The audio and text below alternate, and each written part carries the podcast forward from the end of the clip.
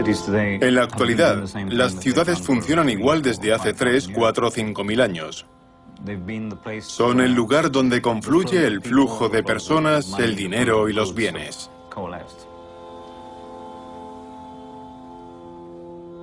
Las ciudades siempre han sido la manifestación física de las grandes fuerzas que participan. Económica, social, ambiental. Lo que nos atrae hacia las ciudades es ese encuentro fortuito. Saber que puedes partir aquí, llegar hasta allí y volver. Pero que algo inesperado va a ocurrir por el camino y que podrás hacer un descubrimiento. Esa, en cierto sentido, es la magia de las ciudades.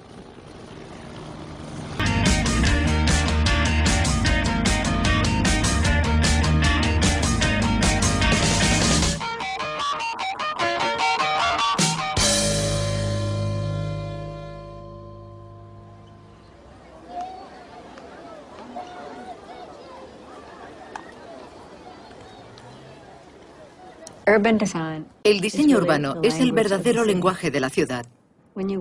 Cuando caminas por la calle, todo lo que ves ha sido diseñado.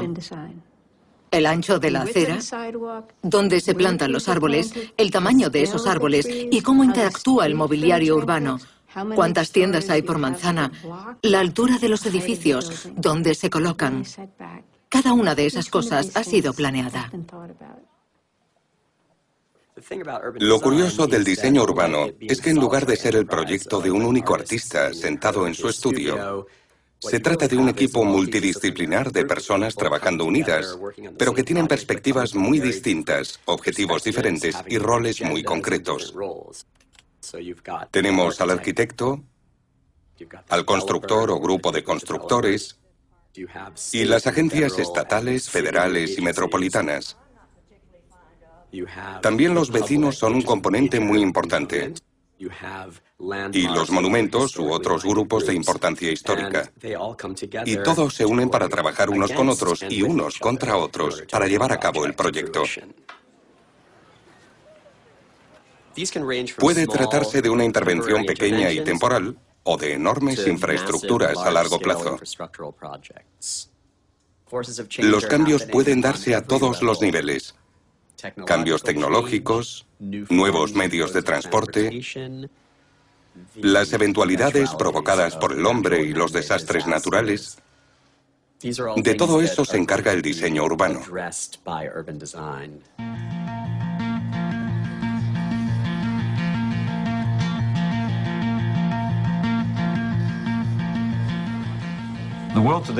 El mundo actual está cambiando radicalmente para que cada vez más personas vivan en la ciudad. Las ciudades evolucionaron relativamente despacio desde la época pregriega y la prerromana. Tardamos siglos en alcanzar números cercanos al millón. En el siglo XX, el 10% de la población del mundo vivía en la ciudad. Hace tan solo dos años era el 50%. Y si continuamos a este ritmo, y así será, pasaremos al 75% en 40 años.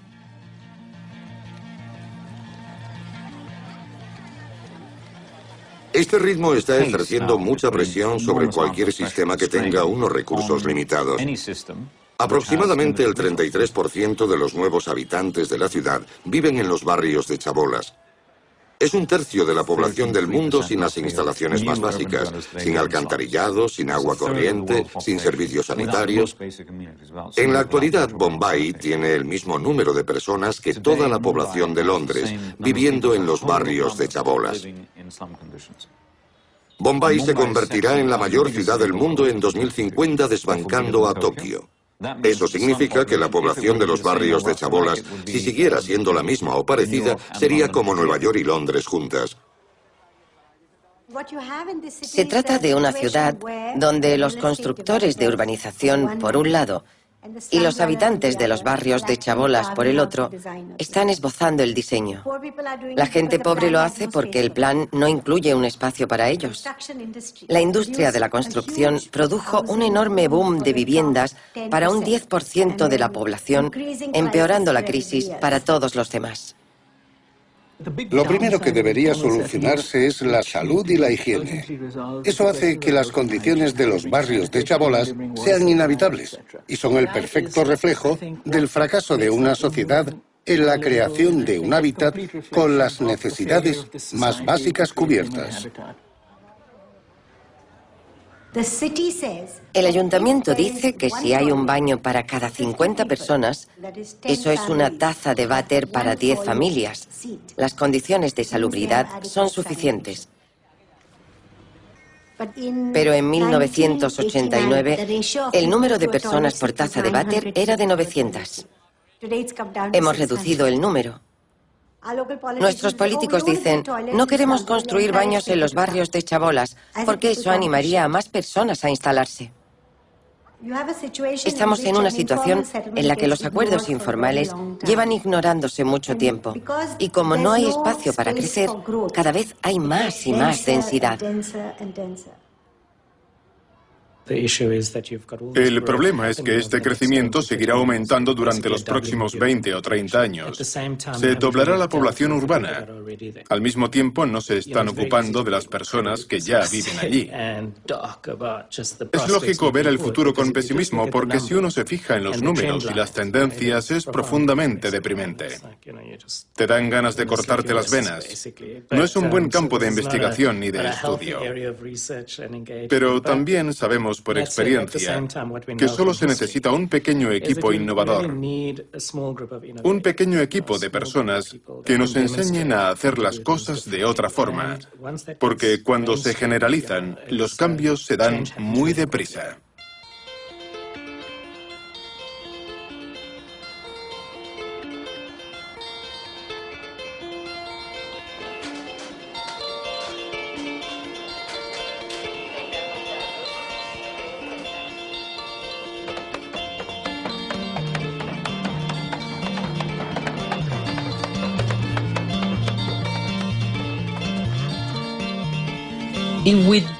Si no nos preocupamos de cómo se desarrolla el proceso de migración a las ciudades, el proceso de urbanización se dará en forma de barrios de chabolas.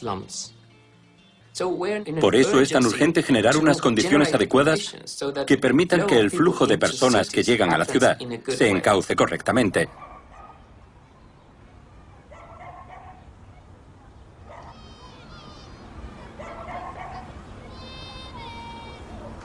En el proyecto Lobarnechea, la prioridad era la ubicación. Detrás de mí pueden ver un grupo de personas en la situación anteriormente mencionada, viviendo en un barrio de chabolas. Lo que queremos, sabiendo que la ubicación es tan importante, ya que las escuelas, el transporte y el trabajo están en esta parte de la ciudad, que de hecho es la más cara, es buscar un diseño que nos permita pagar este terreno tan caro, pero sin perder todas estas redes. Más importante que un metro cuadrado más de casa es un metro cuadrado de terreno bien situado, cosa que suele ser cara. Con el subsidio de 10.000 dólares que se le da a una familia pobre, podrían convertirse en propietarios de una casa. Tuvimos que comprar la tierra, pagar la infraestructura y construir las viviendas. En lugar de fabricar unidades muy pequeñas, pensamos, ¿por qué no nos lo planteamos como si se tratara de la mitad de una casa buena? Y nos pareció eficiente hacerlo así, ya que una familia jamás podría construirla entera por su cuenta. Entonces permitiríamos que las familias construyeran la otra mitad, según sus necesidades. Eso se llama diseño participativo. Para desarrollar este tipo de diseño, debíamos sentarnos con varias familias para que nos ayudaran a conocer cuáles eran sus necesidades más urgentes y qué podíamos dejar para que se ocuparan ellos mismos. Nosotros estuvimos desde el principio viendo el, el proyecto, escogimos nuestro, lo que queríamos, las casas. Yo en este momento no le he hecho nada, la casa está exactamente como me la entregaron. Pretendo ponerle piso abajo, poner cerámica. Acá está el baño, no le hemos hecho muchos cambios. Preguntamos a las familias qué era más importante, la bañera o la caldera. No había suficiente dinero para las dos cosas. Los que toman las decisiones, los políticos o los profesionales, suelen optar por la caldera. Y en el 100% de los casos en que preguntamos a las familias, prefieren tener una bañera a la caldera. Hay que entender que nunca han tenido agua corriente ni alcantarillado. Una ducha significa una lata llena de agua en el patio, pero ahora tendrán intimidad. Y lo más importante, cuando se mudan, no tienen dinero para pagar la factura del gas. Así que, sabiendo que su prioridad es la bañera y no la caldera, hagamos la bañera y dejemos que se compren ellos la caldera con el tiempo.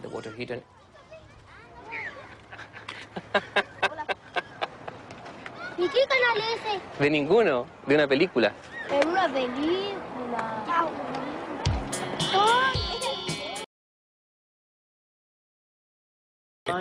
Y en cómo el diseño les facilitaría la vida a las familias para que puedan optar por unos ingresos medios en el futuro. Así es como debería medirse la calidad.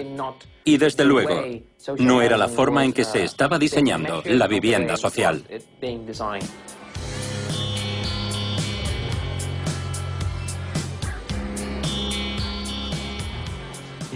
Históricamente, las ciudades han surgido por distintos motivos. Crecen alrededor de centros logísticos, por ejemplo, cerca de un puerto, o un lugar propicio para el comercio. Prácticamente se reduce a una cuestión económica. A mediados del siglo XVIII, la industrialización ya llevaba siendo una realidad desde hacía dos décadas en casi todas las ciudades importantes de la Europa occidental. Y la congestión, la insalubridad y la inhabitabilidad de aquellas ciudades crearon la necesidad de encontrar una solución. En París, el barón Haussmann llegó y demolió radicalmente la ciudad, eliminando todas sus calles medievales, los barrios bajos, y reconstruyó la ciudad con sus glorietas y otros elementos icónicos de París. A diferencia de Europa, las ciudades americanas no tenían un fuerte legado arquitectónico. La City Beautiful fue un movimiento que llevó los grandes bulevares y las grandes zonas de ocio de la arquitectura clásica a las ciudades americanas para despertar el orgullo cívico. El siguiente gran cambio sería el movimiento de ciudad-jardín que se dio a finales del siglo XIX. La idea era separar las distintas funciones de la ciudad con vías concéntricas y cinturones verdes. Esta corriente influyó mucho en el movimiento modernista. La planificación urbana moderna es muy parecida al diseño gráfico moderno o al diseño industrial moderno. Es minimalista, muy ordenado, muy racional y con todo muy separado.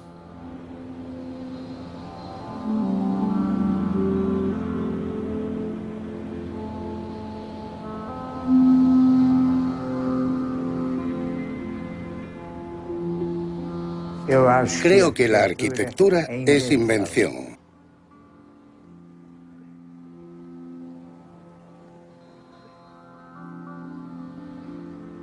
En la arquitectura no es suficiente tener el edificio correcto que cumpla con la función. También puede ser bonito y ser distinto. Puede sorprender. Y esa sorpresa es lo principal en una obra de arte. Brasilia fue diseñada por un arquitecto muy competente brasileño, Lucio Costa. Lo hizo con el corazón y con mucha pasión. Yo soy responsable de parte de la arquitectura. Fui a Brasil a construir una catedral. Se me ocurrió hacerla redonda, construí unas columnas y la catedral estaba lista. Es impresionante. ¿Cuántas iglesias he construido? 23. Y soy ateo. Pero lo cierto es que son tan bonitas, tan ricas, que te permite expresar muchas ideas. Me gusta y respeto mucho Brasilia. Es una ciudad sencilla, racional. Cuando la gente de fuera habla conmigo, siempre defiendo el diseño urbano de Brasilia, a pesar de que no es obra mía. Brasilia era la ciudad modernista definitiva, construida sobre todas las ideas de los manifiestos modernistas. Parece estupenda desde el cielo, pero si estás a pie de calle y te mueves a pie por la ciudad, es un desastre. Todas las distancias son enormes. Las cosas no están conectadas. Debes cubrir kilómetros y kilómetros en línea recta. Nadie se paró a pensar lo que sería pasear por Brasilia entre tanto monumento. Es lógico separar estas cosas.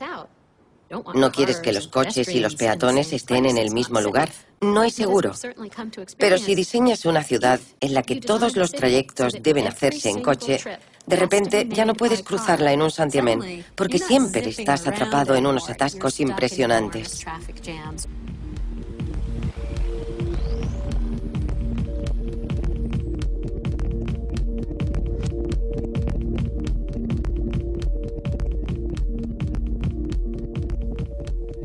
En la década de los años 50 del siglo pasado, el automóvil comienza a tener un mayor impacto en las ciudades, sobre todo en las estadounidenses, y también un efecto negativo.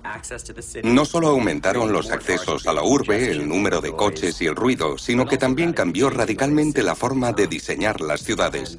Y esto se está convirtiendo en un problema global, sobre todo en los países en desarrollo.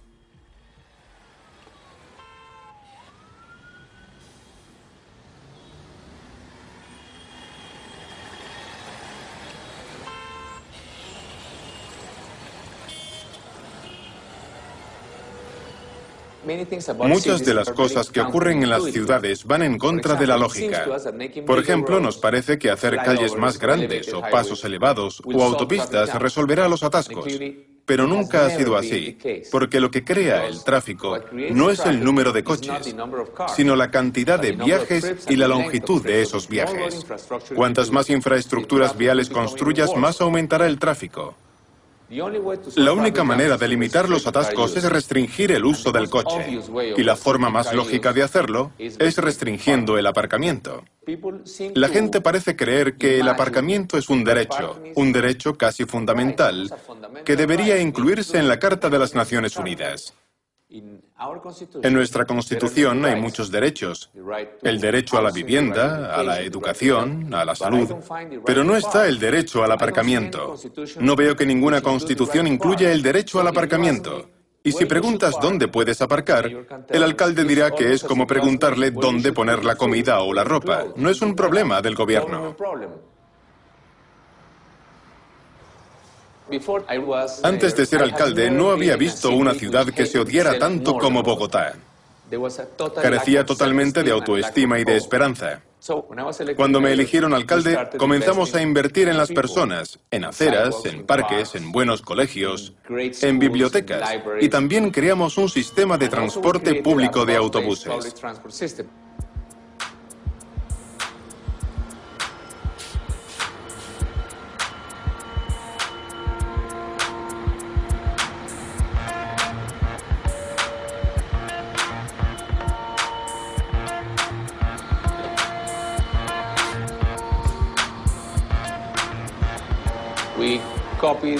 Copiamos el sistema de Curitiba, una pequeña ciudad de Brasil.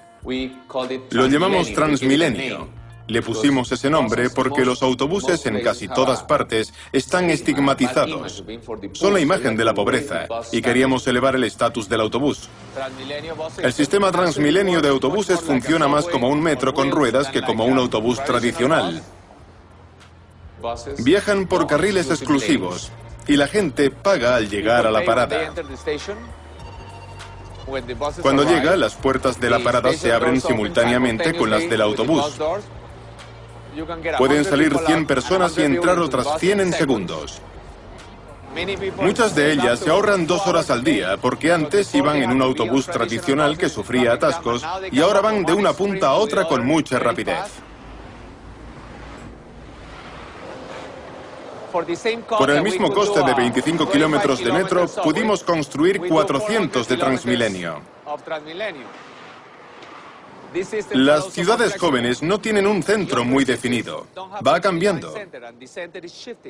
Si pones una estructura muy cara, como una línea de metro, podrías encontrarte con que el centro neurálgico se ha trasladado a los 20 o 30 años y la línea de metro no llega hasta allí.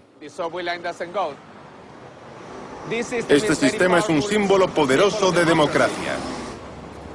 El primer artículo de todas las constituciones dice que todos los ciudadanos son iguales ante la ley. No es simple poesía. Significa, por ejemplo, que un autobús con 100 pasajeros tiene derecho a 100 veces más espacio en carretera que un coche con una sola persona. Es la democracia en funcionamiento. El bien público domina al interés privado.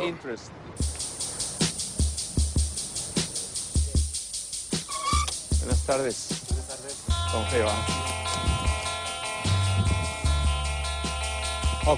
Muy bien, ahora estamos en el Paseo del Porvenir, una calle de 24 kilómetros para peatones y ciclistas que conecta todos los barrios de ingresos bajos con las zonas más ricas de la ciudad.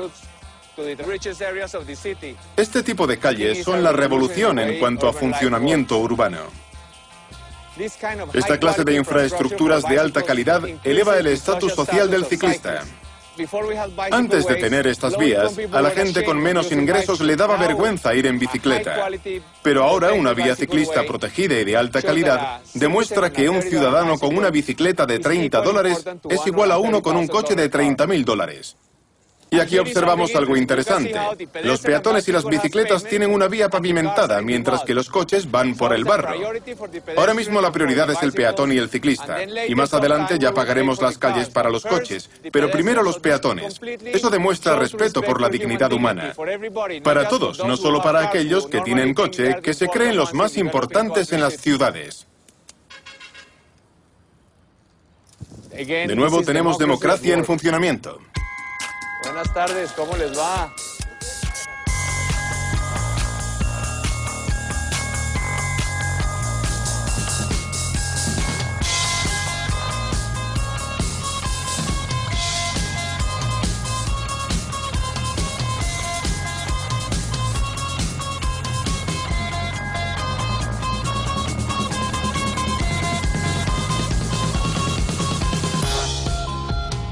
En Copenhague durante 30 o 40 años hemos tenido una política única que invita a la gente a utilizar la bicicleta tanto como le sea posible. Existe una red muy completa de vías ciclistas por toda la ciudad. El estilo de estas vías es ir siempre junto a las aceras. Las aceras son de tráfico lento. La bicicleta es un poco más rápida. Y luego tenemos los coches aparcados y el tráfico. De esa forma, los coches aparcados protegen a los ciclistas en lugar de que los ciclistas protejan a los coches. Eso ayuda a muchas personas que les da miedo coger la bicicleta a pensar, yo también podría hacerlo, porque es más seguro.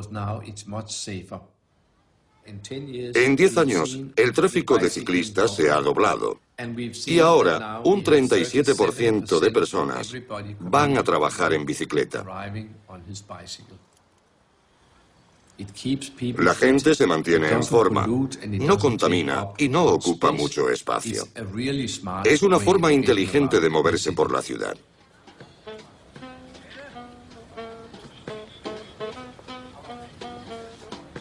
Para mí una buena ciudad es como una buena fiesta.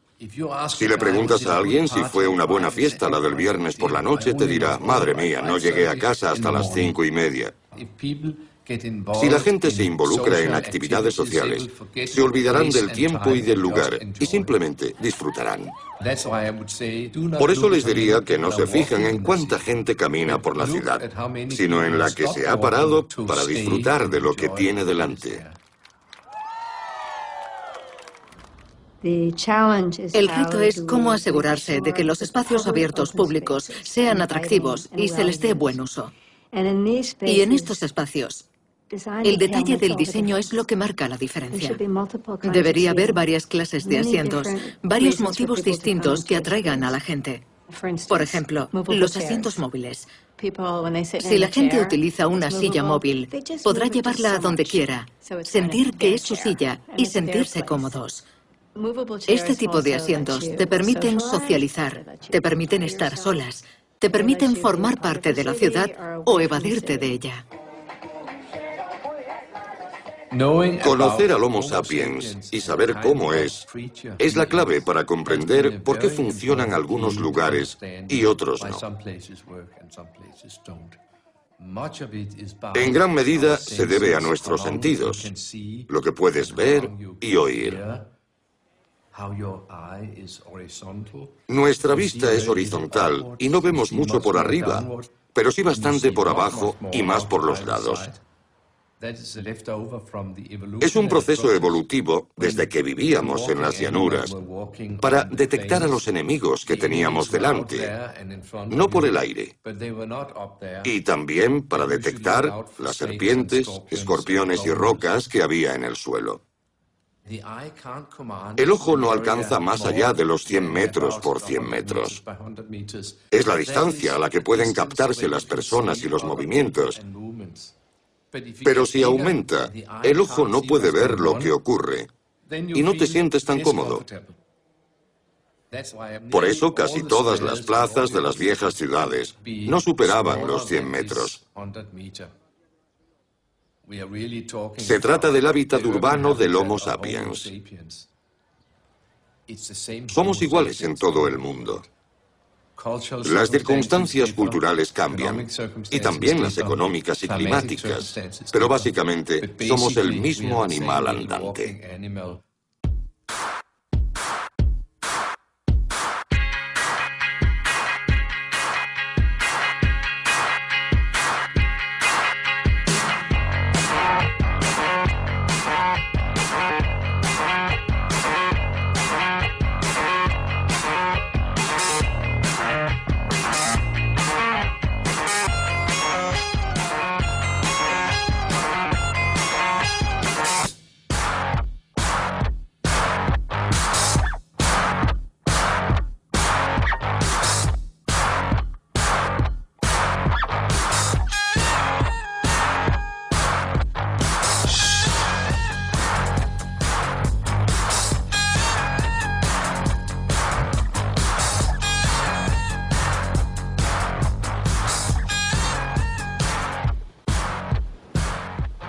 El aumento de las zonas postindustriales en las ciudades de todo el mundo lleva dándose los últimos 30 o 40 años y la gente no sabe qué hacer con ellas. Creen que deberían retirarlas o borrarlas. Lo que hemos visto los últimos 10 años es que se pueden coger estas zonas con condiciones postindustriales y mediante el diseño creativo producir algo que guste a la gente. No hace falta borrarlo ni conservarlo, se trata de transformarlo.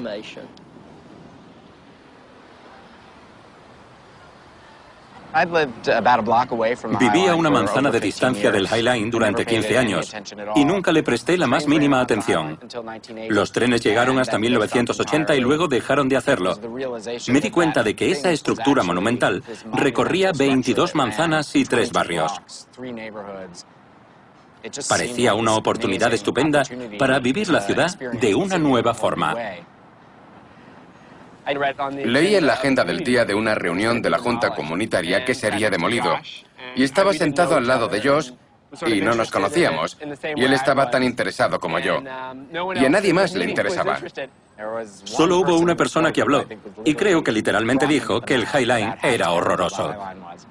Después de la reunión intercambiamos tarjetas y le dije, ¿por qué no nos reunimos? Cuando vinimos aquí, nos dimos cuenta de que había algo mágico. El High Line era algo extraordinario.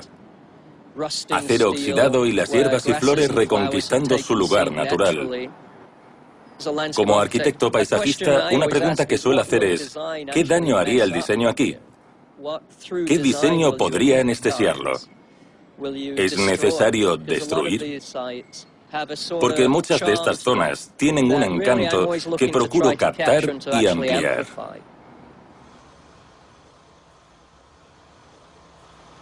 Se trata de una relación simbiótica entre naturaleza y civilización, porque la ciudad es un lugar muy sucio y hay muchos lugares para incluir la naturaleza sin que lo domine todo, pero que forme una interesante relación con la infraestructura urbana.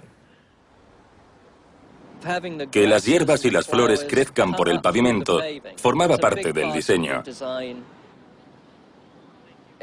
Se trataba de exhibir Manhattan de una forma original, ni demasiado maquillada, ni demasiado programada. Y el ruido forma parte de todo ello.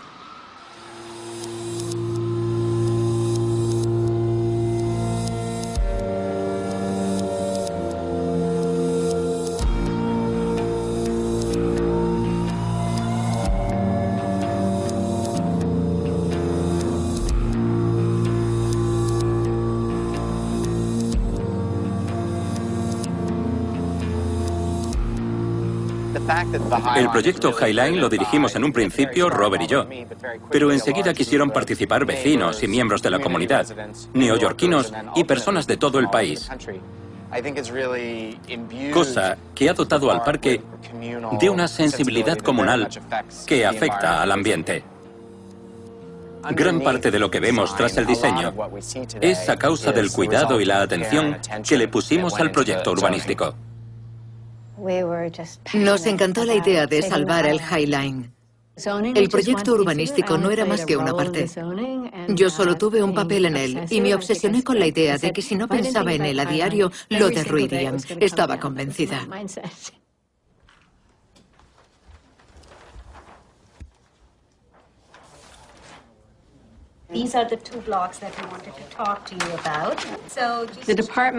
El Departamento de Planificación Urbanística es el responsable de moldear sus barrios, sus muelles, las zonas industriales y distritos comerciales. Está moldeando la forma de la ciudad, dónde crecerá y cómo se desarrollará.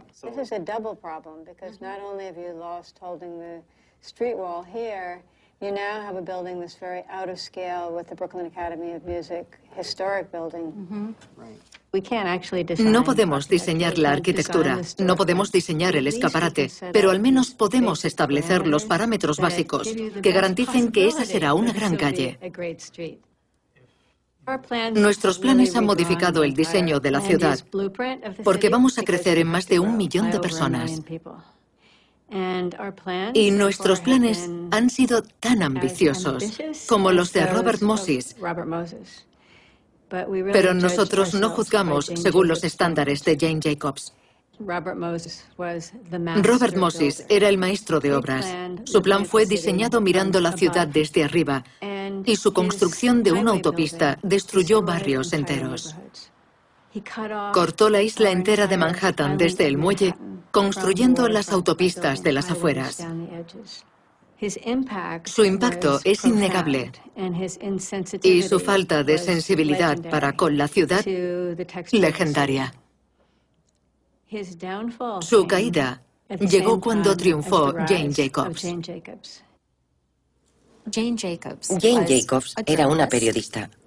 No había estudiado arquitectura ni diseño profesional, pero a principios de los años 60, el plan era construir nuevas autopistas que derribarían gran parte de Greenwich Village, que era su barrio. Y empezó a escribir sobre lo que los diseñadores no veían ni comprendían. Ellos observaban los problemas desde 9.000 metros de altura y ella los observaba con la perspectiva de alguien que vive en la calle.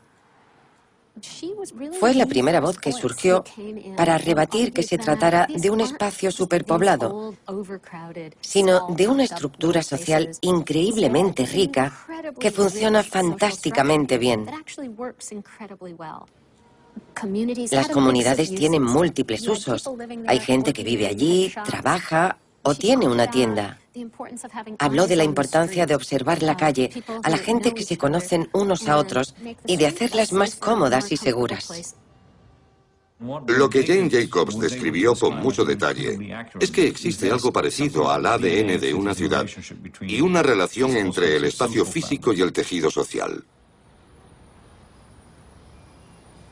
Ella veía que si metías a las personas en un bloque de viviendas, se perderían las infraestructuras sociales fundamentales que hacen posible una comunidad. Los colegios donde la gente se conoce informalmente tenían que estar cerca de donde vive la gente.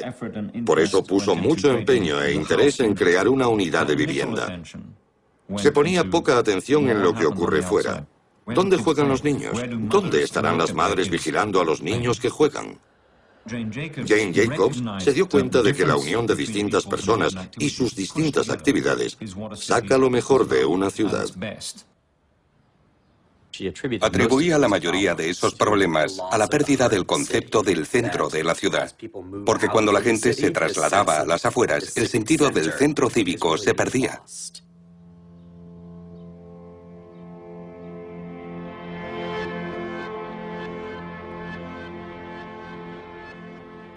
Desde el principio de los tiempos ha existido esta diferencia entre vivir en la periferia y vivir en el centro.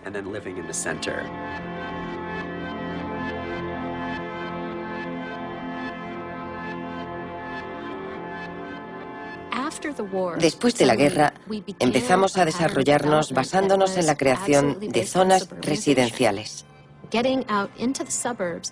Ir en coche por una zona residencial te hacía comprobar la diferencia entre una ciudad superpoblada y tener una casa con jardín, que era el sueño americano.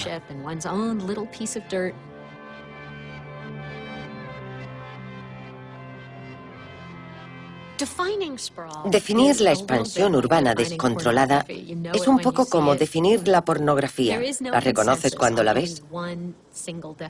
No hay consenso en una sola de las definiciones de la expansión descontrolada, pero como el proceso básico de suburbanización ha sido continuado, hemos ido añadiendo más y más proyectos enormes de grandes constructoras donde todas las casas son iguales, multiplicándose como en una producción en cadena donde todas las cajas son idénticas.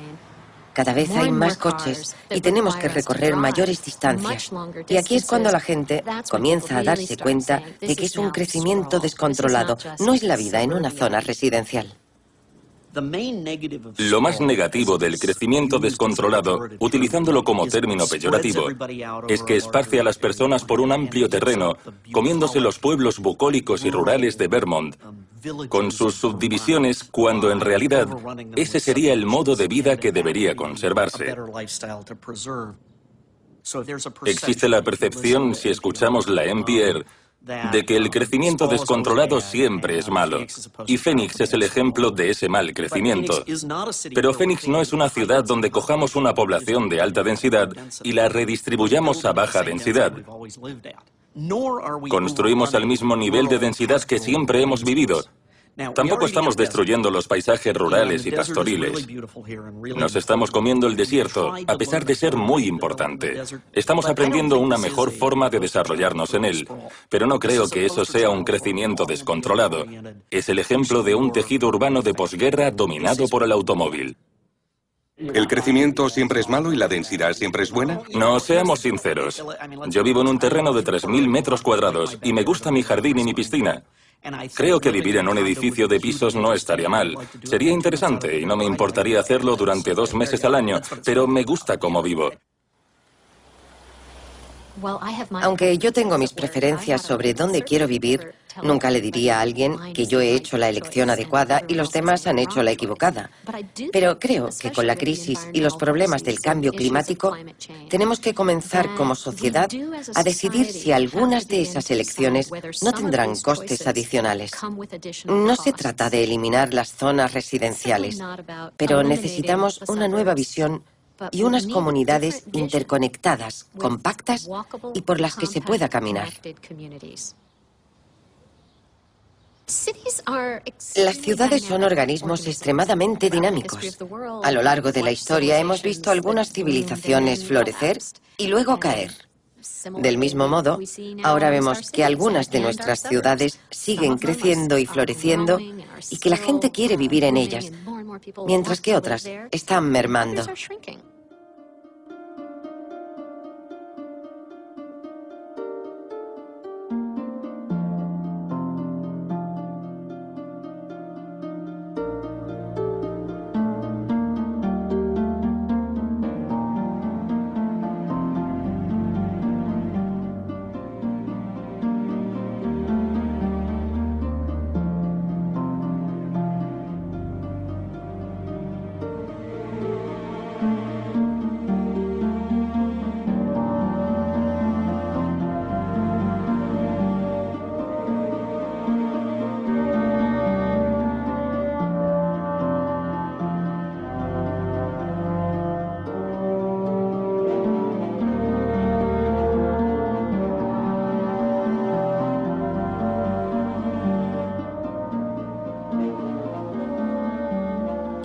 Detroit llegó a tener dos millones de personas en una zona metropolitana que era el centro de la producción industrial, no solo en los Estados Unidos, sino en todo el mundo. La ciudad ha mermado en unas 700.000 personas. Es una ciudad de 360 kilómetros cuadrados. Dentro de Detroit cabrían Boston, San Francisco y Atlanta. Es muy grande. Pero cuando tienes 700.000 personas en lugar de 2 millones, tienes que reducir el número de barrios y mantener la habitabilidad y urbanidad.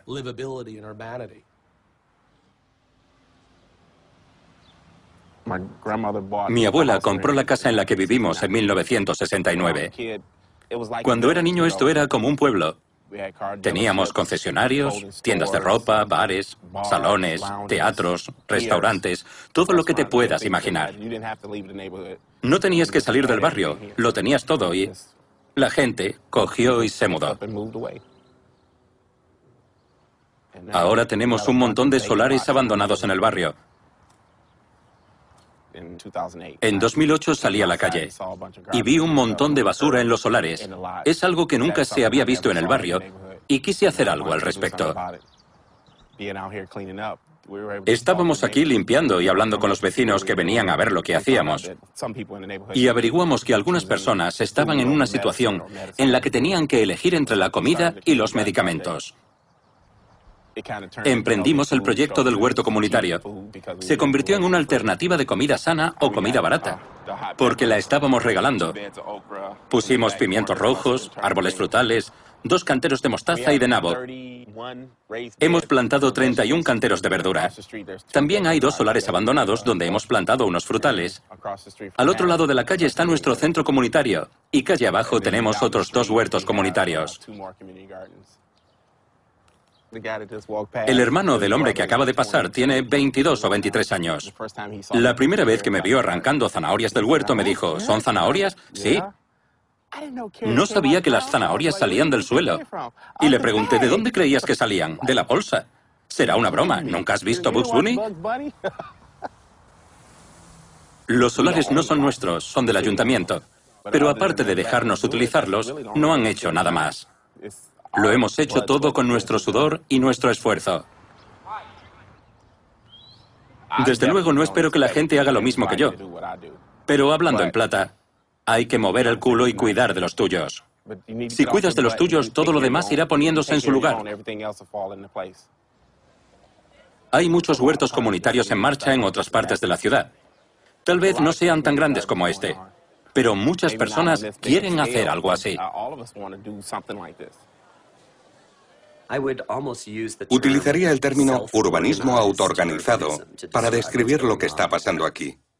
Existe una alternativa, en la línea estética del hágalo usted mismo, que se está poniendo en marcha en la ciudad y que permite que muchas iniciativas individuales se hagan realidad.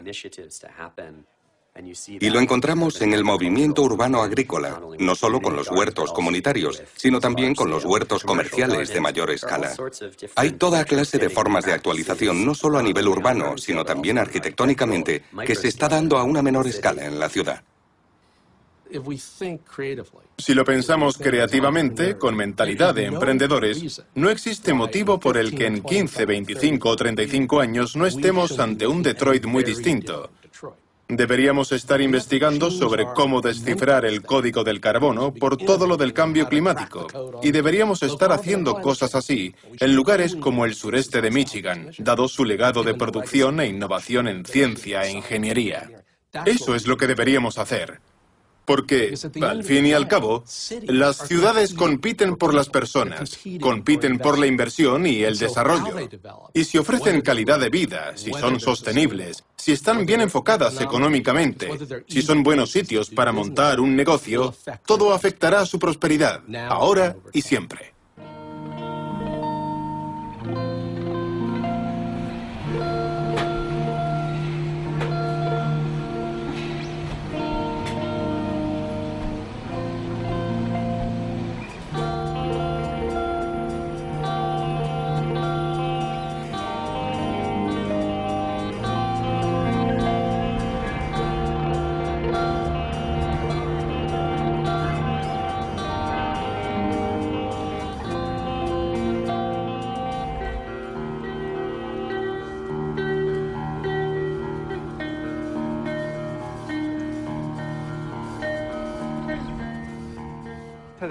Cuando observo el Pekín de la actualidad, veo una ciudad que no reconozco. Es un Pekín nuevo, pero no estoy seguro de si me gusta.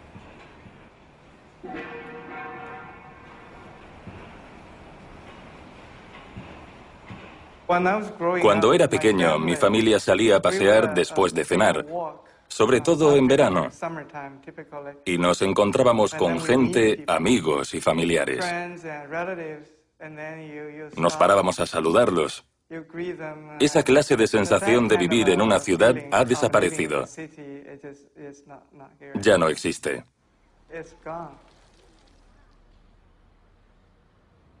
En los últimos 30 años, las ciudades se han concebido y diseñado para formar parte del desarrollo económico, que no está mal, pero creo que la calidad de vida se estaba ignorando hasta hace poco.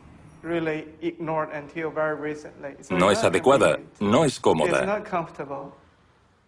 Esos errores no deberían haberse cometido, aunque tengas que construir una ciudad a toda velocidad.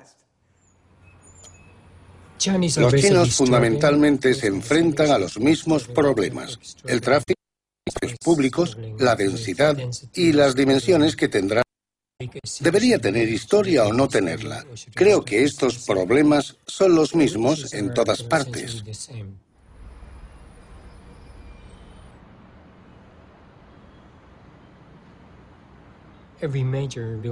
Todos los grandes edificios requieren su propio escenario, dependiendo de su propósito. La primera consideración es cómo crear una sensación de lugar entre todas estas torres tan altas. Las torres consumen espacio, pero creo que carecen de una identidad propia más allá de su altura. Para mí, una de las partes más interesantes de este proyecto es que se trata de un edificio que no tiene una sola identidad y que el más ligero movimiento puede cambiarlo por completo. Tiene una cantidad ilimitada de identidades distintas.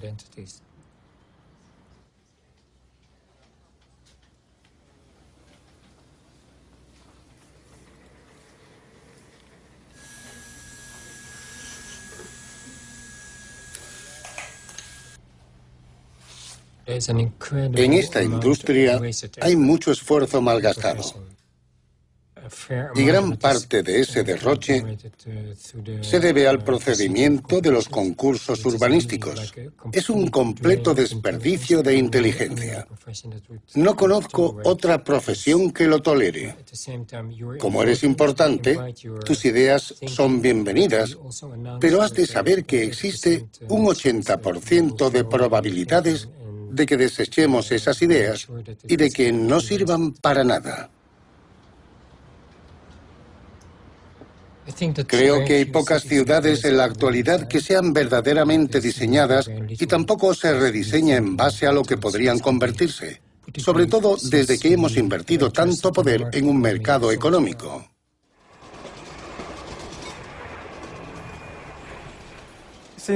Estamos en pleno proceso de urbanización a toda velocidad. Las ciudades se construirán muy rápido, pero espero que colectivamente podamos corregir algunos de los errores que hemos cometido en los últimos 30 años. Mientras China construye sus ciudades e India las suyas, no debemos coger la receta americana del siglo XX y aplicarla a la China o a la India del siglo XX. Sería terrible para ellos y para todos nosotros.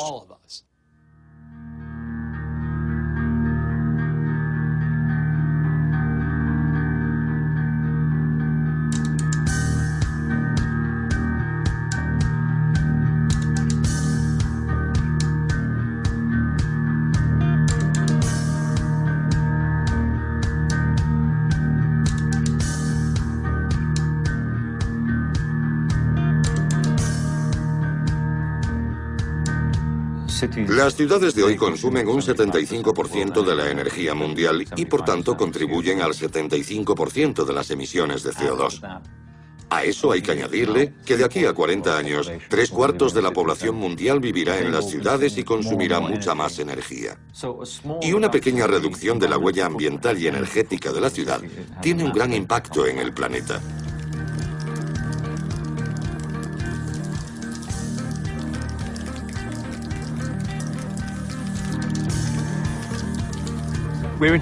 Queríamos que la gente fuera consciente de los patrones de comportamiento para que pudieran cambiarlos. En este proyecto nos interesaba el consumo de electricidad.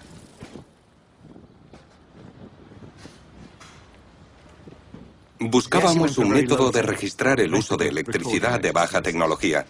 En lugar de utilizar sensores inteligentes, pedíamos a los voluntarios de TD Street que controlaran a diario sus contadores de electricidad para anotar las lecturas y que luego entraran en nuestra web y añadieran las cifras.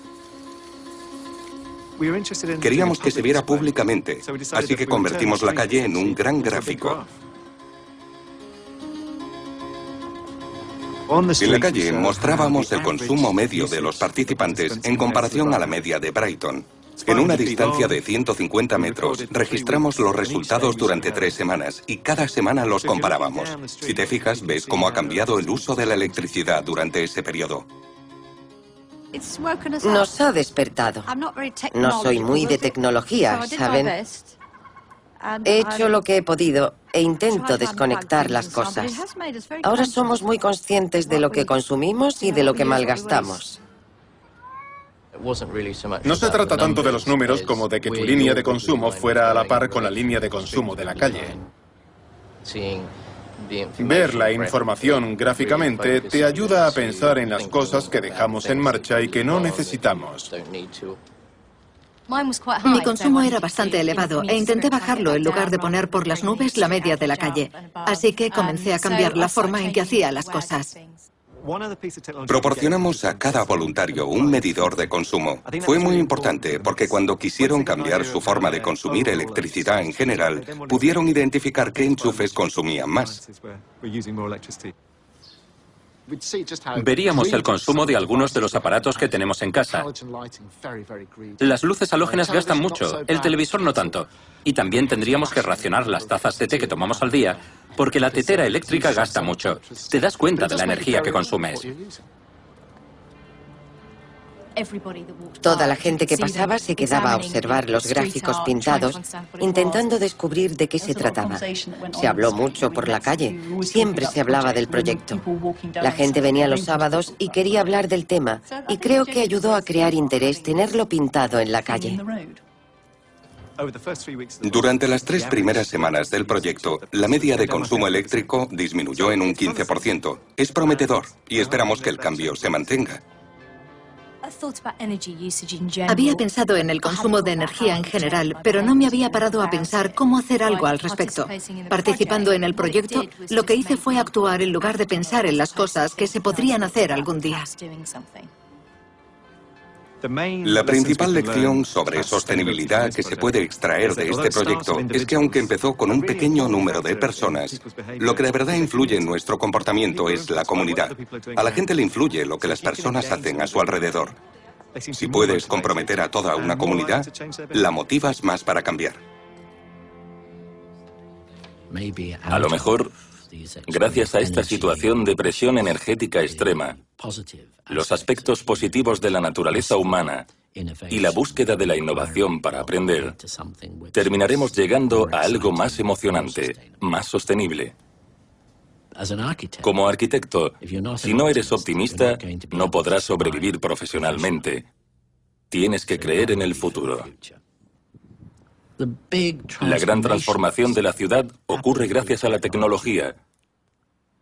Por ejemplo, en el pasado, la tecnología que se llevó el alcantarillado abierto y creó la red de carreteras. ¿Cuál sería el equivalente en la actualidad de esas nuevas tecnologías?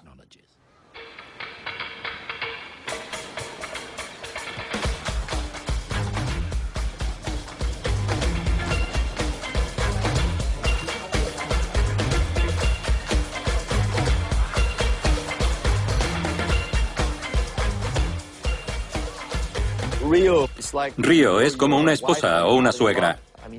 Puedes hablar mal de ellas, pero no permitirías que otra persona lo hiciera.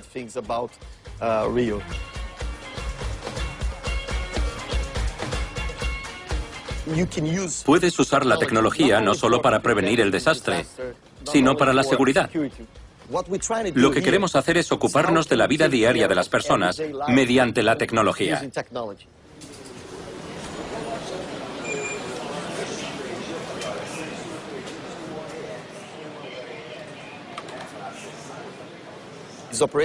El centro de operaciones que hemos construido contiene todos los departamentos metropolitanos. Tenemos una gran pantalla donde podemos ver a la empresa basurera de la ciudad, Defensa Civil, que se ocupa de los desastres, tenemos asistencia social, está el metro, el tren, la empresa de electricidad, la del gas, tenemos el sistema educativo, el de salud, y todos están en esa pantalla. Es más grande que la NASA, así es como nos gusta. Sirve para que los departamentos funcionen juntos. Os pondré un ejemplo. Si veis que en la parrilla eléctrica falta luz en varias zonas de la ciudad, puedes conectarte con todos los hospitales y los colegios de la zona para solucionarlo. Con toda la información que se puede conseguir y todos los cambios que se pueden hacer, la vida diaria de la ciudad cambia mucho. Cuando vas a las favelas, el gran problema al que nos enfrentamos es cuidar del tema de la seguridad. No hay calles grandes en las favelas. Son calles estrechas y lugares oscuros que complican la seguridad. Ponemos farolas en las calles y abrimos espacios para construir plazas y que la gente pueda reunirse. Es posible cambiar la seguridad de un lugar por completo.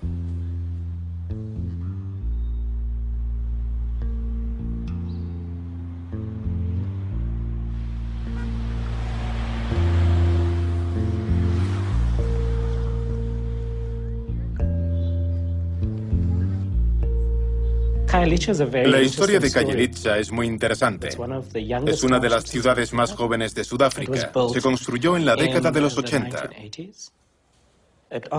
Es el último ejemplo que tenemos de las autoridades locales intentando concentrar la creciente población negra en la periferia de la ciudad. Fue desarrollada específicamente como zona residencial y de dormitorio, sin ninguna base económica, ninguna industria real, economía, nada por el estilo. La gente tenía que salir de la zona para poder acceder a un empleo y se caracterizaba por unas pobres condiciones de seguridad y por los altos niveles de delincuencia. Lo más interesante sobre Kayelitsa es el sistema de aguas pluviales que fue diseñado según los estándares de la ingeniería, creando unas enormes extensiones de terreno abierto y sin uso que se convirtieron en zonas propensas a la delincuencia. La idea era transformar todas esas zonas poco seguras que forman parte del sistema de recogida de aguas pluviales en algo más positivo. Esas zonas las utilizaban los gánsteres para asaltar a la comunidad cuando iban a trabajar o pasaban por ahí. Atracaban a las personas y los matones se llevaban las pertenencias de la gente. Entonces, cuando se introdujo el VPUU en la comunidad por el KDF, todo cambió enormemente. VPUU significa prevención de la violencia mediante la mejora urbana. El proyecto recoge los problemas y ofrece intervenciones.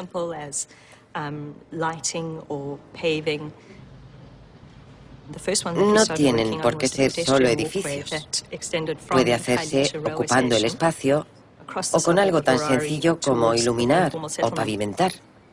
La manera en que el diseño urbano se ha dado en Sudáfrica suele verse a lo largo de las rutas más importantes, donde están todas las infraestructuras. La táctica que utilizó la VPUU fue hablar con las comunidades. Eso significa que la decisión de dónde situar un paso de peatones no dependía de la normativa, sino de por dónde iban los usuarios.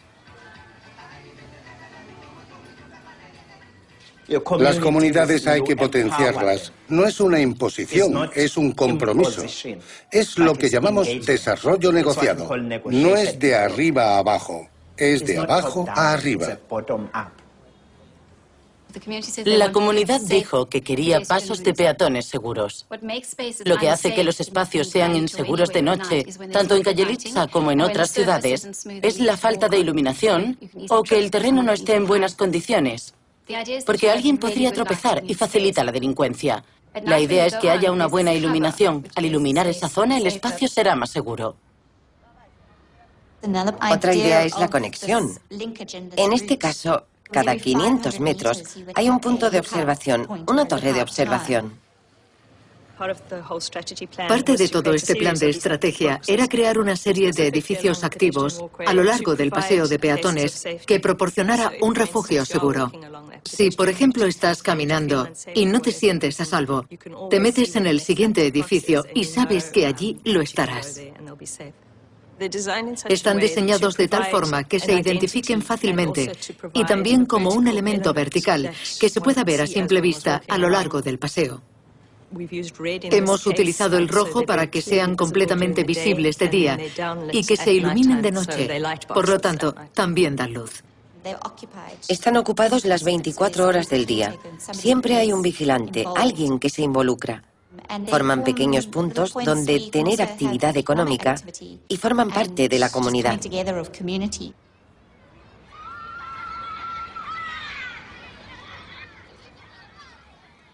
Lo que brilla por su ausencia en esta zona es un lugar donde puedan jugar los niños. Es otro aspecto en el que hemos trabajado al realizar el diseño urbano. También hemos intentado que sea un lugar perfectamente seguro. Con todos estos avances, la gente se siente orgullosa y parte de este lugar. El número de asesinatos ha disminuido en un 40% desde que se puso en marcha el VPUU. Es como el sol iluminando un rincón oscuro. Y a pesar de que hay muchas cosas que el VPUU tiene que poner en marcha en Kayelitza, el camino que están llevando está dando mucha esperanza a la gente de esta ciudad. Los padres comienzan a ver que sus hijos están más seguros porque tienen zonas donde salir a jugar. Los críos juegan y están a salvo.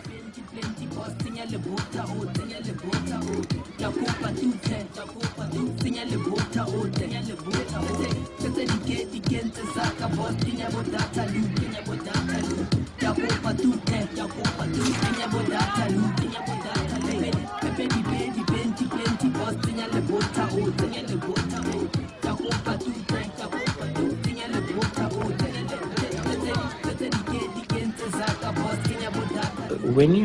Cuando se vive en condiciones extremas como esas, la respuesta no es que el gobierno vaya a decir cuál es la solución y que la imponga a los ciudadanos. Paradójicamente, a pesar de que las necesidades son obvias, lo más importante es involucrar a las personas que viven en esa realidad para averiguar cuál es la estrategia a seguir.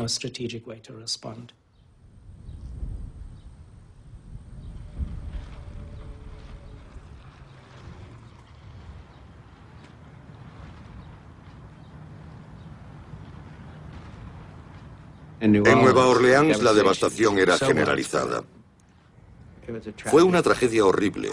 Y el problema con el Lower Ning War es que no había plan de recuperación.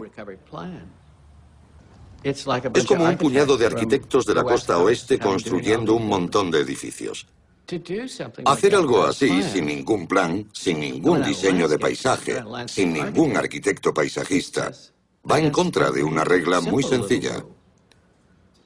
Los arquitectos se lo han pasado en grande con un gran coste. Me encanta que hagan algo, porque la notoriedad de la ciudad es estupenda. Y una estrella del cine vive a una manzana de aquí. No recuerdo cómo se llama. ¿Cómo se llamaba? Brad Pitt. Brad Pitt. Mi esposa lo ha visto esta mañana. Lo que el señor Pitt está haciendo con su fundación es maravilloso. Y ahora todos quieren ir al Lower Ning World. Y en cuanto llegan dicen, madre mía, ¿qué es esto? Parece que estés en California, en la playa de Malibu. Eso es lo que parece. Es como la casa de la mejor amiga de mi madre en la playa. Que esos arquitectos sean maravillosos no significa que este lugar vaya a ser maravilloso. En Nueva Orleans, la gente habla de una fatiga planificadora. Después del Katrina, la gente fue a muchas reuniones de la comunidad y se marcaron muchos objetivos. A veces no se observaba ningún cambio aparente. Así que pensé, ¿y si los residentes de la zona tienen mejores herramientas para moldear sus futuros negocios? Y lo que es más, como había muchos locales vacíos, creí que sería mejor pedirles su opinión para mejorar estos espacios. Pongo pegatinas en los edificios abandonados de la ciudad y un bolígrafo para que la gente que pasa por allí escriba lo que le gustaría que se hiciera con ellos. Están hechas de vinilo y son muy pegajosas. Pero los futuros dueños de los negocios pueden quitarlas fácilmente sin dañar la propiedad. Me han llegado muchas propuestas.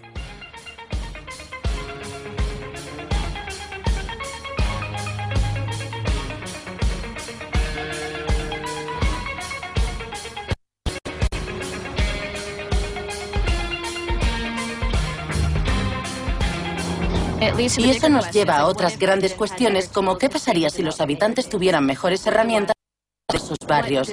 Somos nosotros los que sabemos qué necesitamos y qué hay que arreglar. Es como un álbum infantil de planificación urbana y de arte callejero. Ocurren tantas cosas en el barrio que compartirlas nos ayudaría a saber qué está pasando.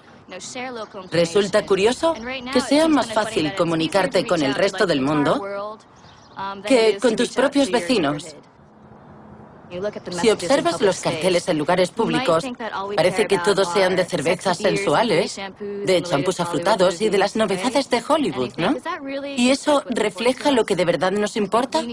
Tenemos que considerar si nuestro espacio público podría diseñarse mejor para que no acabe en manos del mejor postor, sino que refleje lo que es importante para nuestro bienestar.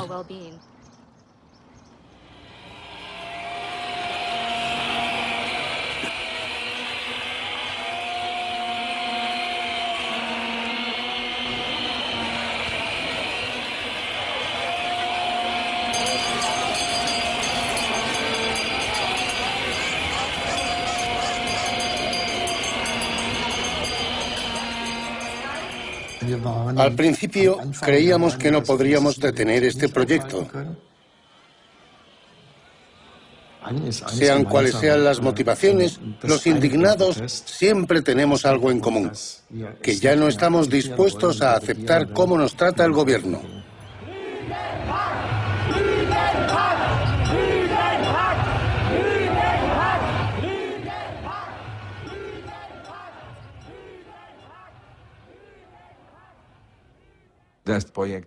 El proyecto Stuttgart 21 es una gran oportunidad para la ciudad. Debemos promocionarlo para que se conozcan sus posibilidades.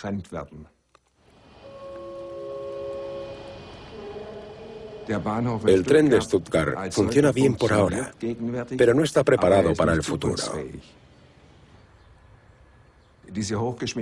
La línea de alta velocidad europea, desde París a Budapest, debería pasar por Stuttgart.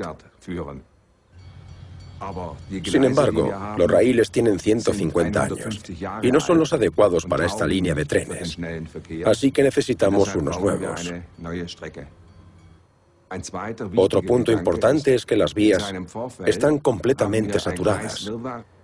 Tenemos un mar de raíles en medio de la ciudad. Stuttgart 21 es un proyecto muy complejo que aliviaría este terreno. Los raíles serían subterráneos y así tendríamos más espacio para construir viviendas y nuevos lugares de trabajo. Un concepto tan ecológico tuvo una gran acogida.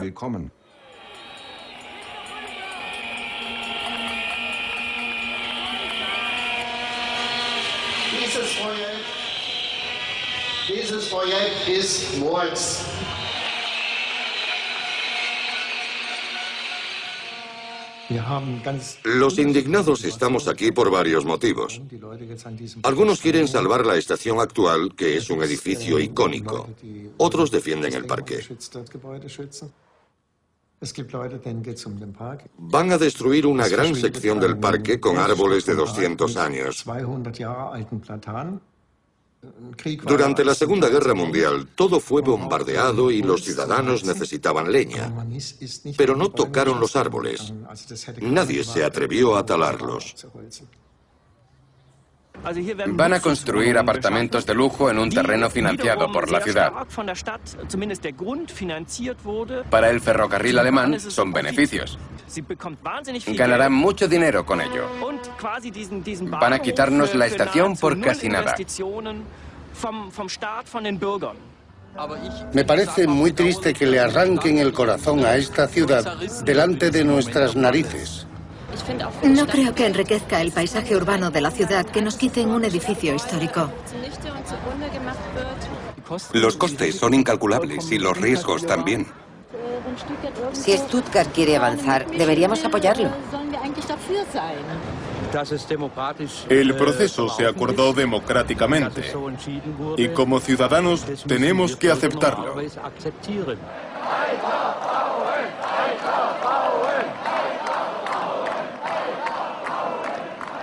Beteiligung der Öffentlichkeit wird geradezu gewünscht. Nur wenn in Deutschland jemand ein Baurecht hat, na klar, auch Bauern. Si dicen que los ciudadanos no se han involucrado lo bastante, podría ser porque no recordamos lo que hicimos hace 15 años. Luchamos porque se aprobara un proyecto con la participación de los ciudadanos y terminó aprobándose en 2005. No sabíamos si este proyecto seguía en marcha o no. Se canceló en un momento dado y se dijo, volveremos a diseñarlo. Este tira y afloja dificultó mucho que el ciudadano entrara en el debate.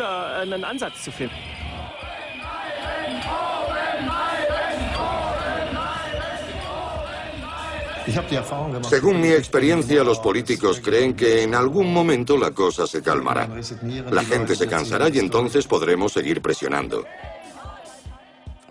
Aquí no les ha servido de nada.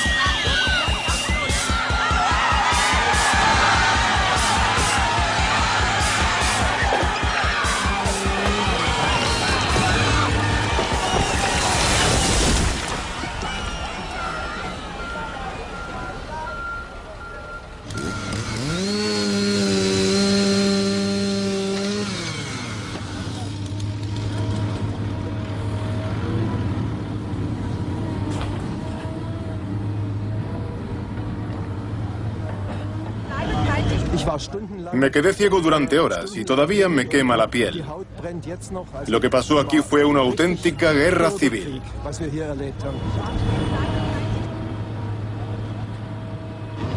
Was das, weswegen ihr Polizisten werden wolltet? Schämt euch! Schämt euch! Siempre puedes dar tu opinión. Puedes decirlo en voz alta, pero no puedes bloquear el proceso. Eso es ilegal.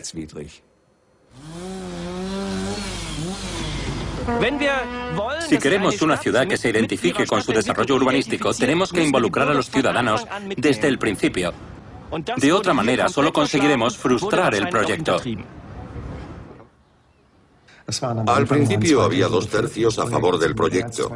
Ahora hay más de dos en contra. Necesitamos conocimiento y educación. Siempre digo que el conocimiento medio de la población es bastante más elevado que el de los políticos. Dass die Polizei vor Ort mit Barrikaden empfangen wurde, dass sie mehrfach die Demonstranten gebeten hat, den Weg freizugeben. Das erfolgte nicht. Es wurde auch berichtet, auch von Polizisten, und ich glaube, da müssen wir auch keinen Zweifel haben, dass es stimmt, dass sie mehrfach angegriffen wurden und dann haben sie sich gewehrt. A pesar de que en la CDU de Mapus vayan de duros, no podrán continuar y perderán las elecciones por culpa de este problema. Por supuesto, cualquier gobierno que trabaje en un proyecto tendrá que vérselas con el electorado una y otra vez. Solo los votantes determinarán si el pueblo está contento con el gobierno y con el progreso del proyecto.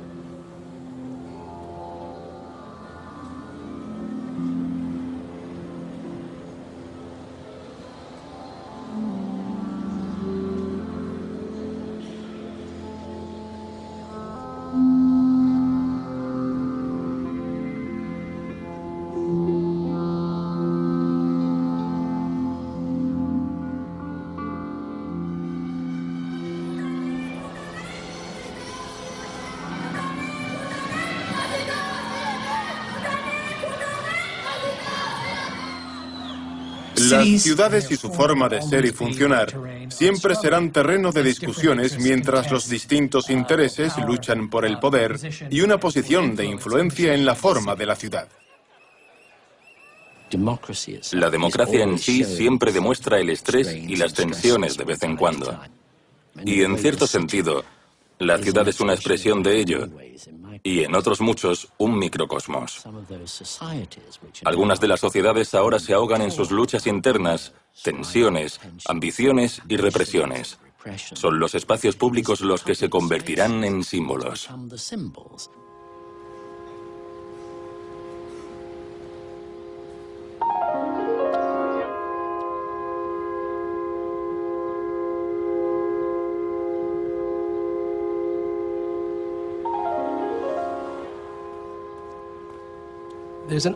Hay un cierto optimismo sobre las ciudades de este siglo.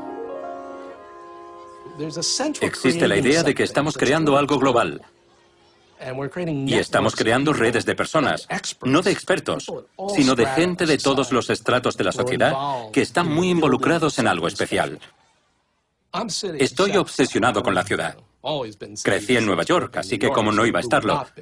Pero este es el siglo de los amantes de la ciudad. Aquí es donde ocurre todo. El reto en el futuro será cómo manejar la demografía. La arquitectura no será el único problema. Cómo relacionar la arquitectura con la movilidad y cómo crear un ambiente humano mediante el diseño será el auténtico reto.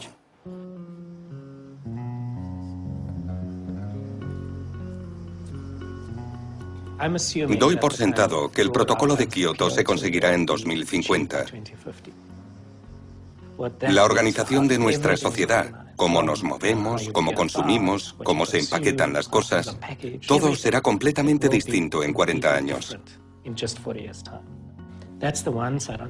Y por otro lado, en Asia y África habrá nuevas ciudades que apliquen esas nuevas ideas sobre sostenibilidad y urbanismo.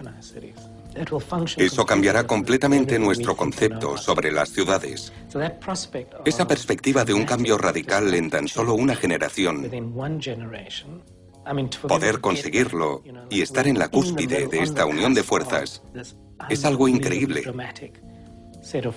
Fundamentalmente como especie, necesitamos cosas que nos despierten la imaginación, que nos apasionen y que sean realmente significativas. Y lo que mueve las ciudades no son los ladrillos ni las tuberías, sino las ideas.